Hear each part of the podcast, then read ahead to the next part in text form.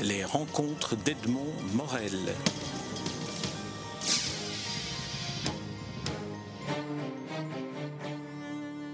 Vincent Aimant, Stéphane Demeter, nous sommes euh, dans un lieu qui a fait l'objet d'une publication aux éditions euh, Mardaga. Alors j'aimerais vous présenter d'abord l'un et l'autre euh, en ce qui concerne la contribution respective que vous avez faite pour ce livre consacré au Codenberg. Ah, d'abord, nous sommes tous les deux auteurs dans le livre. J'en suis le directeur scientifique. Euh, et Stéphane, lui, ben, il, expliquera son rôle qui est aussi très important euh, et qui dépasse de loin celui du livre. Alors, euh, Stéphane de Better, expliquez. Oui, donc comme Vincent vient de le dire, je suis auteur avec lui et, 25 autres personnes de, l'ouvrage. Et alors, je suis aussi le président de l'ASBL Palais de Charlequin, qui est un organe qui a été mis en place par la région de Bruxelles-Capitale et la ville de Bruxelles pour gérer le site et musée du Codenberg, qui est une copropriété ville-région et qui voilà, pour ces raisons-là, on a mis en place une, structure euh, de, gestion de façon à ouvrir ce lieu au public, euh, à organiser des visites, euh, des expositions, etc. Donc il y a une ASBL avec des employés et je suis président de cette, ASBL. Vous avez évoqué le nom de Charles Quint. Le Codenberg, c'est l'ancien château occupé par Charles Quint et Philippe Lebon auparavant. Est-ce qu'on peut résumer de manière iconoclaste comme je le fais Un peu, oui. À l'échelle de Bruxelles, c'est, donc c'est l'ancien palais de Bruxelles. Donc c'est, le lieu de pouvoir euh, à Bruxelles euh, des, euh, seigneurs de Bruxelles depuis plus ou moins les origines, en tout cas disons depuis le 11e, début du 12e siècle. Et à partir de ce moment-là, lorsque l'histoire de Bruxelles amène Bruxelles à, des destinées un peu plus importantes dans les États du de Bourgogne, ben, ça devient la résidence quand il est dans ces pays euh, bas euh, de Philippe le Bon. Et euh, à cette occasion-là, on construit même une très très grande salle qui est destinée à, accueillir la cour et les, fastes de la cour de Bourgogne à Bruxelles au milieu du XVe siècle. Et au siècle suivant, effectivement, l'empereur Charles Quint, qui est par ailleurs au premier chef ici simplement duc de Brabant, mais qui est quand même euh, né dans les Pays-Bas. Il est né à Gand, il a beaucoup, il a été élevé à Malines et à Bruxelles, et il a un attachement euh, manifeste pour, euh, pour Bruxelles. Il y réside souvent dans ce château-palais de ses ancêtres, qui lui-même va augmenter, agrandir, avec sous, sous son impulsion, ou sous son règne en tout cas, la construction d'une très grande chapelle euh, et d'une galerie euh, euh, qui, donne sur les jardins, donc, et de toute une série d'autres choses d'ailleurs. Mais, on va faire une petite visite radiophonique dans laquelle vous allez nous expliquer ce que nous allons voir. Mais Vincent Immense, avant d'entreprendre cette visite, j'aimerais que vous nous disiez que, que représente la direction scientifique d'un ouvrage comme celui-là, où il y a 20 historiens, il y a plusieurs siècles d'histoire à évoquer, à partir d'un lieu dont il reste des vestiges. C'était pour nous avant toute chose de rendre la connaissance du sujet intelligible et je dirais euh, intelligible d'abord pour nous-mêmes. Hein. En quelque sorte, nous nous sommes rendus compte que nous étions détenteurs chacun d'une parcelle de connaissances et que dans l'ensemble, on avait une idée globale des choses, mais chacun euh, en en sachant un peu plus dans son propre domaine. Et qu'il fallait mettre tout cela ensemble, non pas le juxtaposer, d'abord le mettre côte à côte et ensuite en faire une unité qui nous permettrait à tous en quelque sorte de devenir les détenteurs d'un état du savoir qui est le nôtre. Ça, c'était la première étape. Ça aurait pu donner lieu à un rapport hein, qui était à notre usage interne. Mais ce travail, à ce moment-là, évidemment, à partir du moment où il est clair pour nous, et je pense que c'est un premier filtre, peut devenir clair pour les autres aussi. Et donc, nous disposons désormais d'un ouvrage qui permet d'expliquer aux gens, d'une manière à la fois compréhensible mais complète, dans l'état actuel des connaissances, bien entendu. Hein. On le réécrira sans doute un jour euh, dans l'avenir en ayant découvert de nouvelles choses. Mais en tout cas, d'une explication complète de ce qu'est ce site archéologique, de comment on en est arrivé à avoir ces vestiges, comment on peut les comprendre par rapport à l'histoire hein, par rapport au palais, qui a existé par rapport à sa disparition, sa destruction d'abord et puis sa disparition matérielle de la surface de la ville quasiment, à part certains éléments, et de sa redécouverte. Est-ce que vous pourriez nous situer brièvement la chronologie avant que nous commencions la visite La première trace du palais date de quel siècle? Et la dernière, sa disparition, date de quel siècle? Mais Comme l'expliquait Stéphane, l'histoire commence euh, certainement au XIIe, probablement même au XIe siècle. Et, donc on part d'un château qui à ce moment-là est plutôt un château comtal hein, et qui progressivement euh, se développe en fonction de l'importance des gens qui y résident et l'importance des gens qui y résident est liée à l'importance que prend progressivement la ville de Bruxelles et la région dont elle est la capitale, si on peut utiliser ce terme. Et donc on démarre, disons, au XIIe siècle. Il y a la grande période du XVe avec les ducs de Bourgogne, du XVIe siècle avec l'image emblématique qui vient un petit peu cacher les autres, qui est celle de Charles Quint, et puis alors aussi le XVIIe siècle avec la période euh, d'Albert et Isabelle. Euh, et puis bon, ben, finalement, même si après cette période-là, on est dans une situation de léger déclin, le palais reste quand même un bâtiment fondamental jusqu'à sa disparition dans un incendie euh, en 1731. Très bien, je propose qu'on fasse le début de la visite. Oui, très bien. On, démarre euh, la visite un peu différemment que celle que l'on propose aux, visiteurs habituels, mais, peu importe, puisqu'on est ici devant euh, l'hôtel du comte d'Oxtraten, qui est un, des, grands euh, proche de Charles Quint, un des premiers chevaliers de la Toison d'Or euh, fait par Charles Quint, etc. Euh, et qui, comme pas mal d'autres, ont bâti ou acquis un bâtiment, un hôtel particulier à Bruxelles, à proximité du palais où réside l'empereur. parce que quand la cour vient, ben, on ne peut pas loger tout le monde à la cour, et c'est bien d'avoir son pied à terre.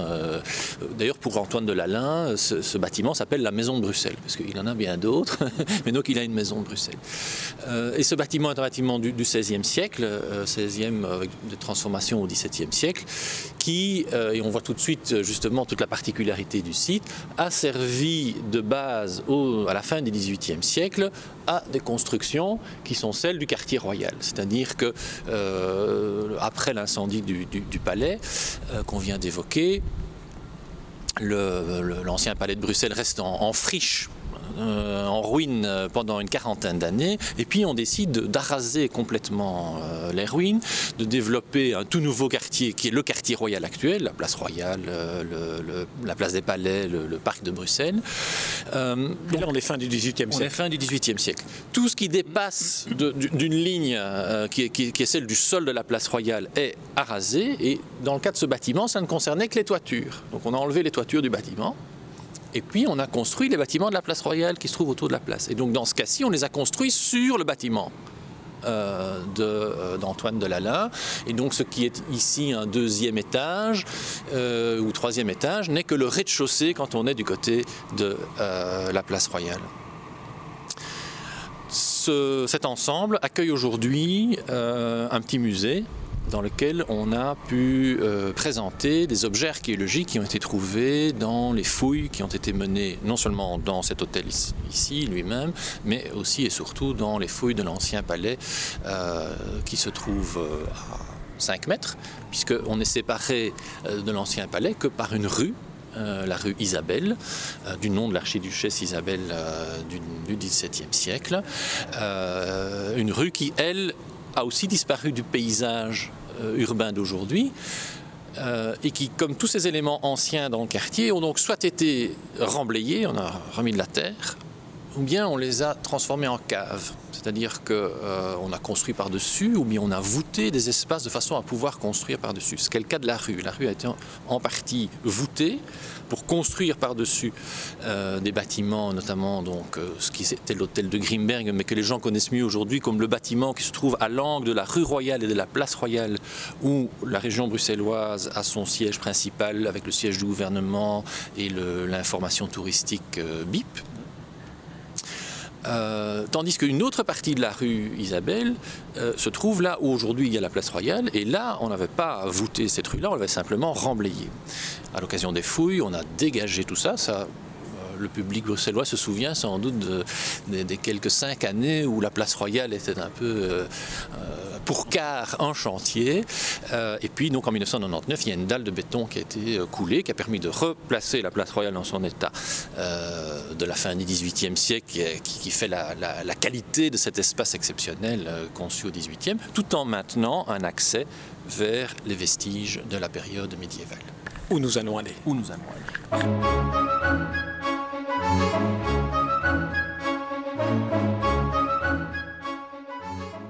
Euh, Vincent Evans, est-ce que vous pourriez nous, indiquer, nous décrire d'abord l'endroit dans lequel nous nous trouvons et puis comment les contemporains de Charles Quint, par exemple, pouvaient euh, voir ce qu'ils voyaient?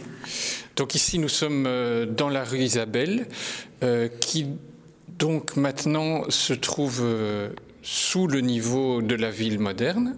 Donc en fait, visuellement, on a l'impression d'être dans une série de caves assez conséquentes et avec euh, une perspective sur plusieurs dizaines de mètres de la rue, mais pas sur toute sa largeur.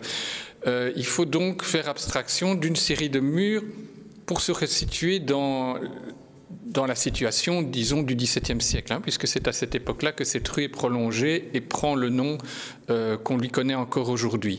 Euh, comme vous le voyez, euh, la rue n'est pas une petite rue. Hein. Une rue de cette époque, c'est une rue relativement large et conséquente. Il ne faut pas du tout imaginer que c'est une ruelle. C'est une rue donc relativement conséquente et qui se trouve située entre euh, la façade latérale de l'hôtel Hoogstraten et le flanc du palais ducal et elle longe les deux bâtiments les plus importants en format et au niveau symbolique aussi du palais, à savoir l'Ola Magna, c'est-à-dire la, grande salle d'apparat, et euh, la chapelle. Et là, en plus, on peut même faire appel aux personnages les plus emblématiques, puisque Lola Magna, c'est euh, par excellence le bâtiment commandé par euh, le duc de Bourgogne et euh, la, la Philippe le Bon, et, et, la chapelle, c'est le bâtiment commandé par Charles Quint. Là, on est vraiment tout à fait à l'aise, on n'est même pas obligé de caricaturer pour situer les choses. Et alors, dernière chose peut-être à dire, c'est une rue en pente assez forte qui descend donc des bails, c'est-à-dire la, la, la place qui se trouve devant le palais. Enfin, elle démarre sur le bord hein, et elle descend vers Sainte-Gudule. Et euh, cette rue en forte pente euh, se trouve euh, donc en bordure de, ces deux, bâtiments, qui sont des bâtiments très élevés. Hein. D'abord parce que leur élévation en, soi, au niveau de la place, est déjà très conséquente et parce que évidemment cette rue qui descend très fort nous amène ici notamment au niveau de la chapelle à être à l'équivalent de deux niveaux en dessous du niveau de rez-de-chaussée, du, sol de la chapelle elle-même. Donc c'est une rue qui devait être assez impressionnante quand même, hein, encadrée d'un grand hôtel particulier et du palais ducal. Mais on est bien d'accord, ici nous sommes dans un espace voûté. À l'époque, les voûtes n'existaient pas, on était à ciel ouvert. Les voûtes ont été faites, euh, comme, euh, comme, comme, le disait Stéphane de Metter, parce qu'on a transformé ceci en, cave ou en, espace voûté. Oui, c'est bien ça. Vous voyez que l'espace est, est très conséquent. Alors, le remblai, c'est quelque chose de très problématique à faire finalement. Boucher un trou, quand il est très grand, ça coûte très cher. Hein. Euh, donc il faut amener énormément de matière, et puis cette matière, en plus, elle doit se tasser. Bon. Donc à partir du moment où on était confronté à des espaces aussi conséquents, on s'est rendu compte qu'il était plus rentable et plus sûr de construire des structures. Euh, ça permettait de ne pas devoir emblayer, ça permettait d'avoir quelque chose de sain qui ne bougeraient pas, sur lesquels on pouvait construire. Et en plus, on récupérait des espaces qui servaient de cave. Pourquoi, pourquoi reboucher en dessous d'un bâtiment qui, logiquement, devait disposer de cave? Donc, en fait, finalement, ces lieux ont été réaménagés et sont passés d'un statut de lieu à ciel ouvert à un statut de cave.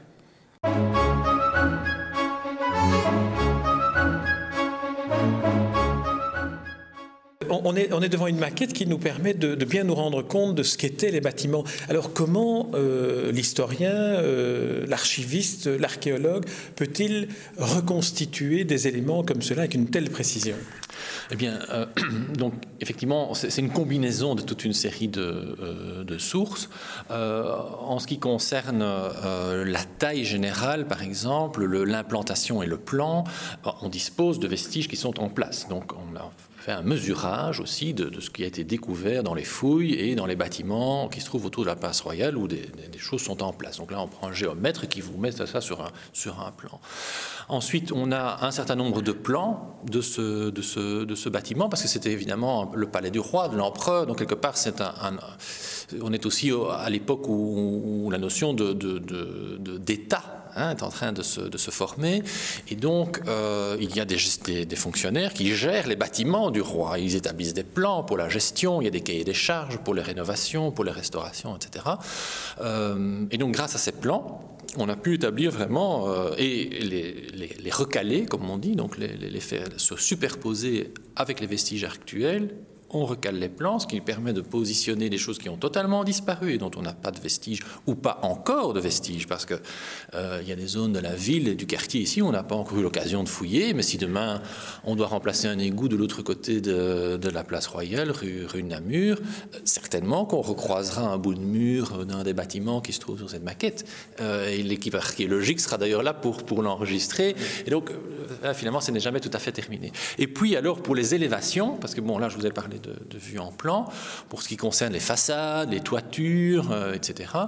Euh, là, l'iconographie vient quand même euh, à un grand, grand secours parce que, bon, on n'a pas de photographie, bien entendu, à l'époque, mais on a de nombreux dessins, peintures, des croquis, soit de vue d'ensemble, soit de détails, qui, quand on les, on les met les uns à côté des autres, qu'on les compare entre eux, on parvient quand même à identifier des choses qui sont dont on peut être quasiment sûr qu'elles ont bien existé comme ça, parce que plusieurs sources les mentionnent de cette manière-là, alors que ce sont des sources indépendantes. Hein. donc c'est un travail de, de, limier, d'enquête euh, historique, euh, et c'est ce qui a permis la, constitution de, cette maquette, en y ajoutant euh, la possibilité de coupler ça de temps en temps avec comme je l'ai déjà dit, certains documents d'archives comptables où on a payé euh, tel fournisseur de pierres pour euh, tel euh, nombre ou série de linteaux pour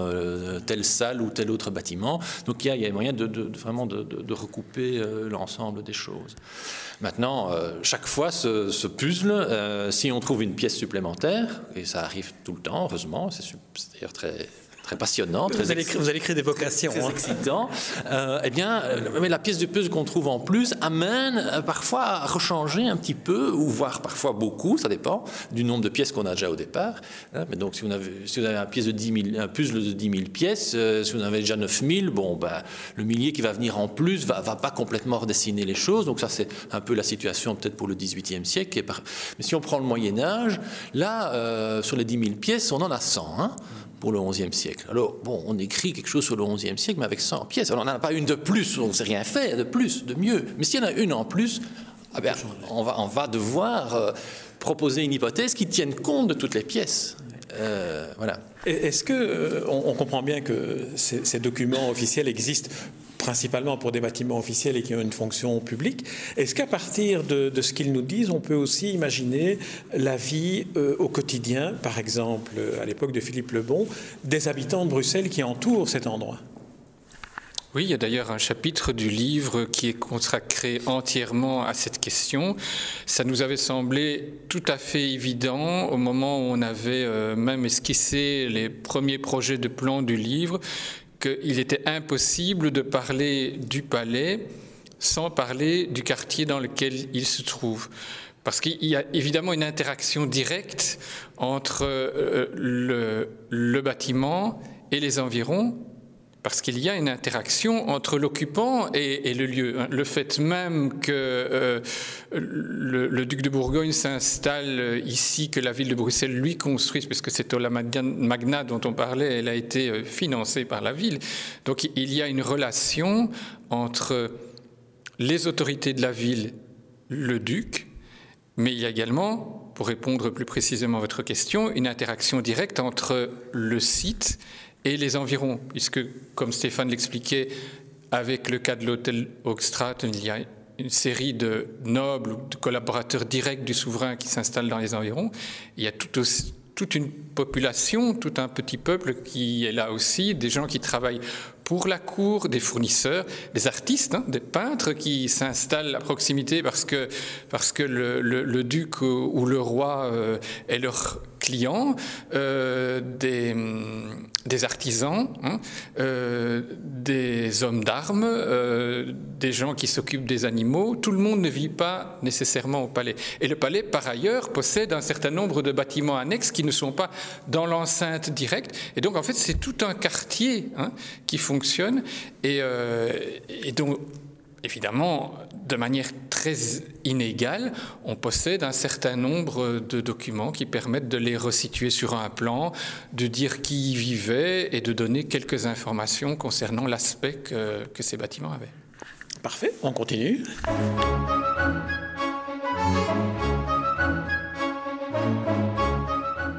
Ici, donc, nous avons progressé encore dans notre cheminement sous la place royale. Nous sommes sous la place royale maintenant?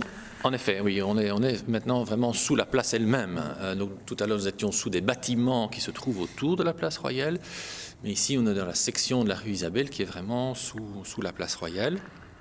Et d'ailleurs, on va, on entend les vibrations euh, des voitures. Euh, si un tram passe, on l'entendra encore un petit peu. C'est une plaque de béton, hein, c'est un peu moins. Voilà. Euh, oui, donc effectivement, il y a une dalle en béton qui a été posée en 1999 à, la fin des fouilles et qui a d'ailleurs pu être posée sur les vestiges de Lola Magna. Donc il y a, ce sont, les, ce sont ces fondations du XVe siècle qui euh, servent de, fondation euh, à, la dalle et à tout ce qui, au trafic qui passe dessus euh, maintenant.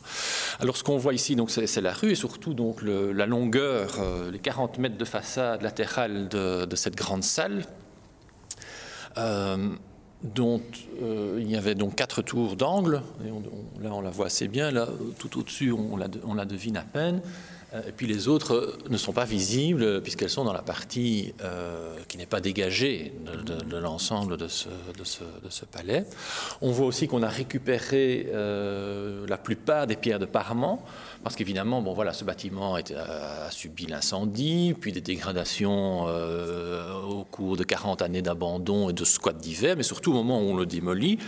Pour le démolir, d'ailleurs, on utilise pour la première fois la poudre, la poudre à canon dans cette dans cette utilisation de, démolition de bâtiments euh, de, grande ampleur, euh, mais surtout on récupère un maximum de matériaux.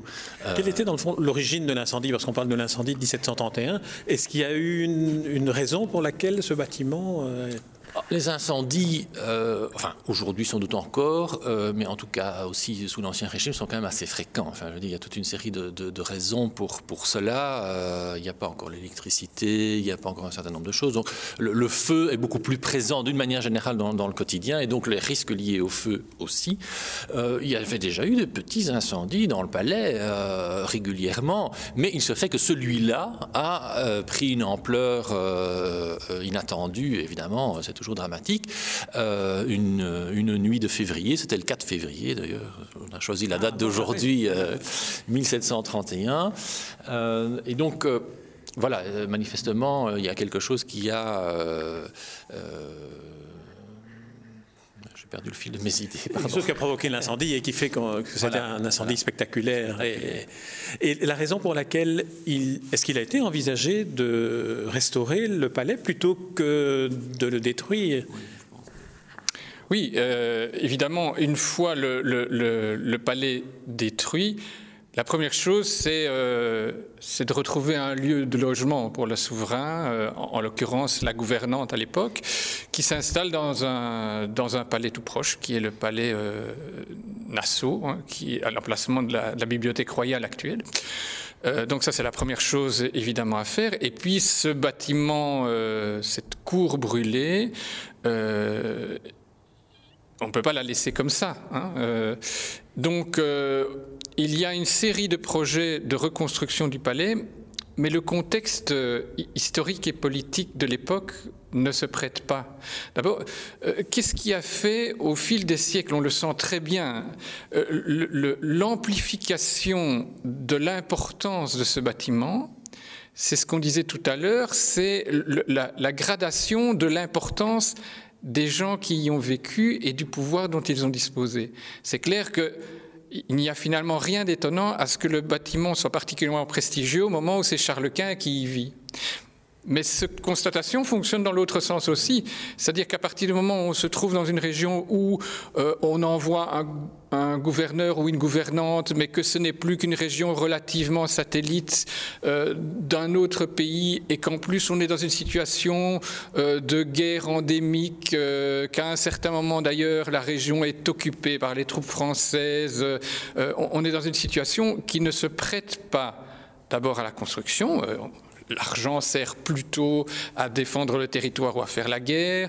Euh, en plus, euh, cette région d'Europe n'étant pas vraiment un pays, euh, on se plaint même de ne pas avoir beaucoup d'architectes très compétents au niveau local. il faut les faire venir de l'extérieur. Et puis, il n'y a pas vraiment de raison de faire beaucoup de frais pour loger quelqu'un, d'autant que la seule personne à loger, qui est la gouvernante, elle est ailleurs.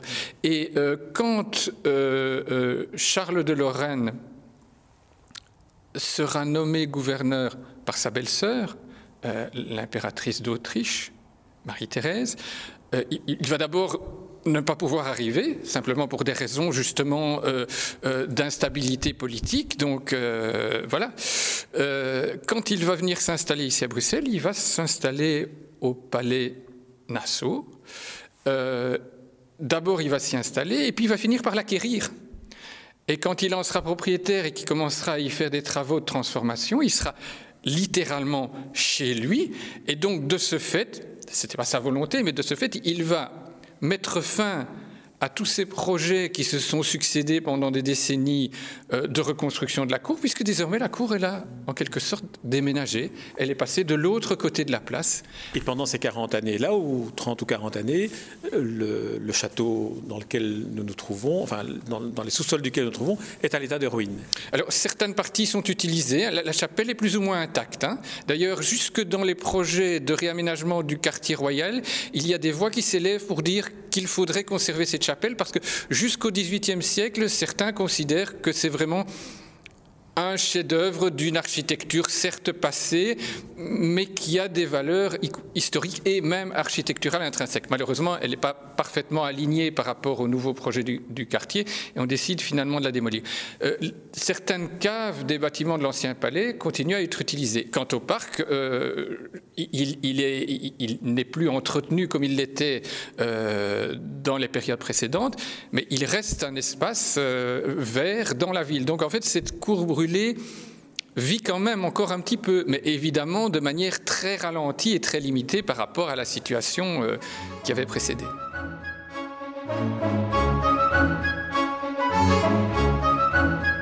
Vincent Emmons, nous venons de faire une visite euh, en compagnie de Stéphane Demeter.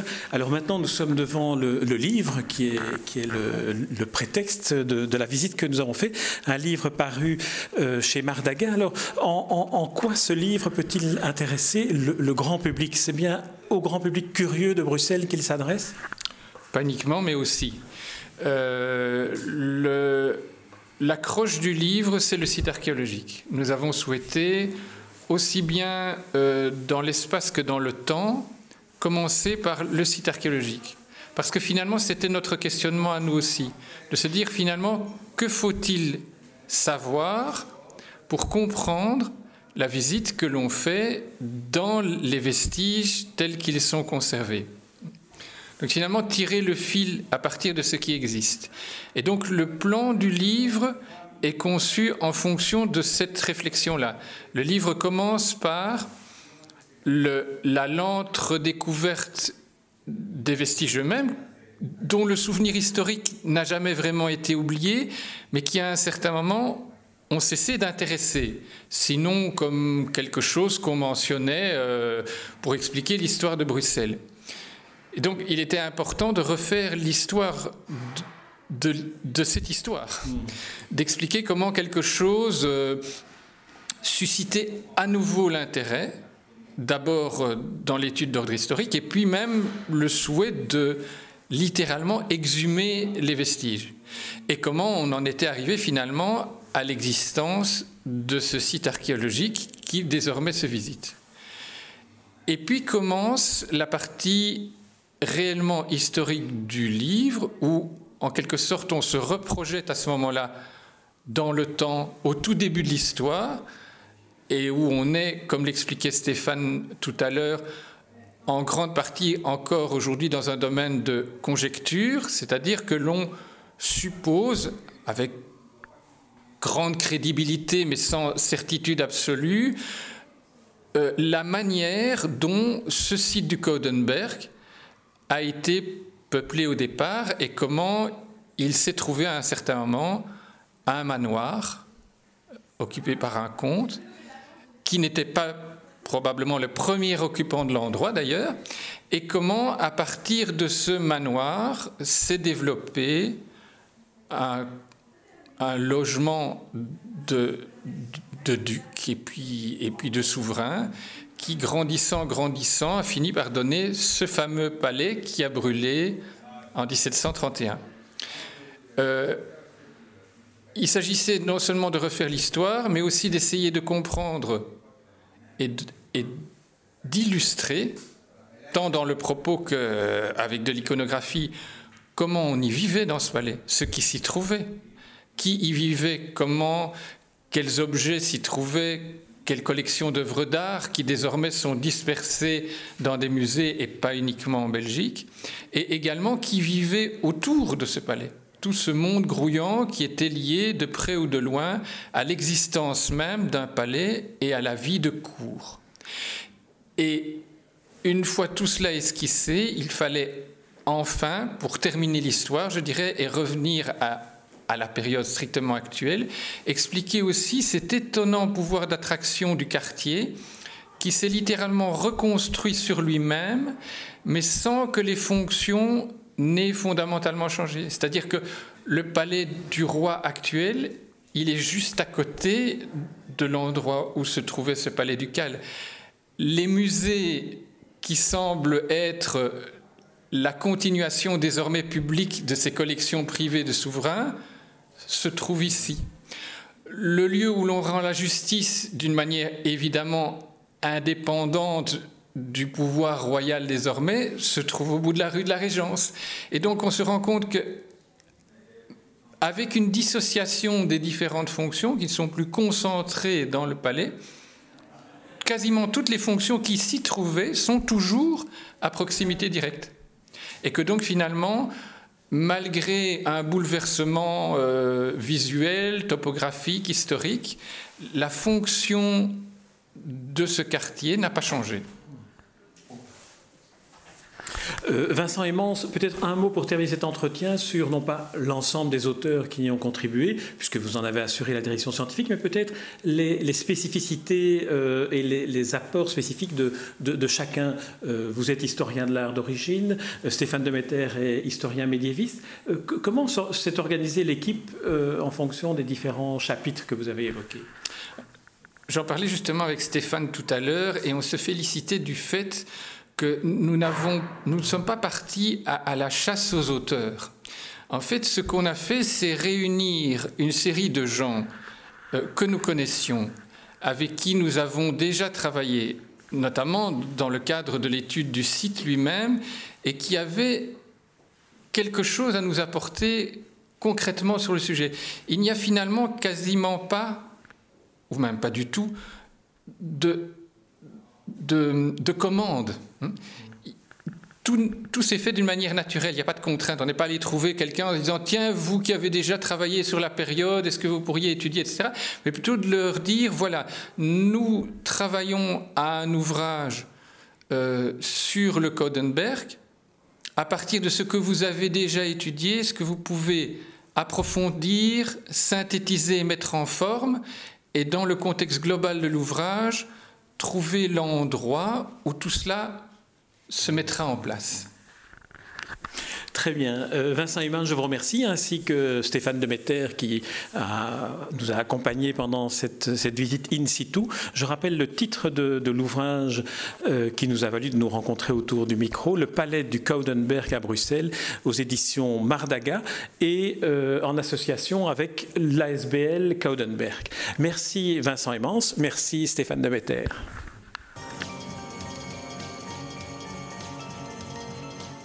Les rencontres d'Edmond Morel.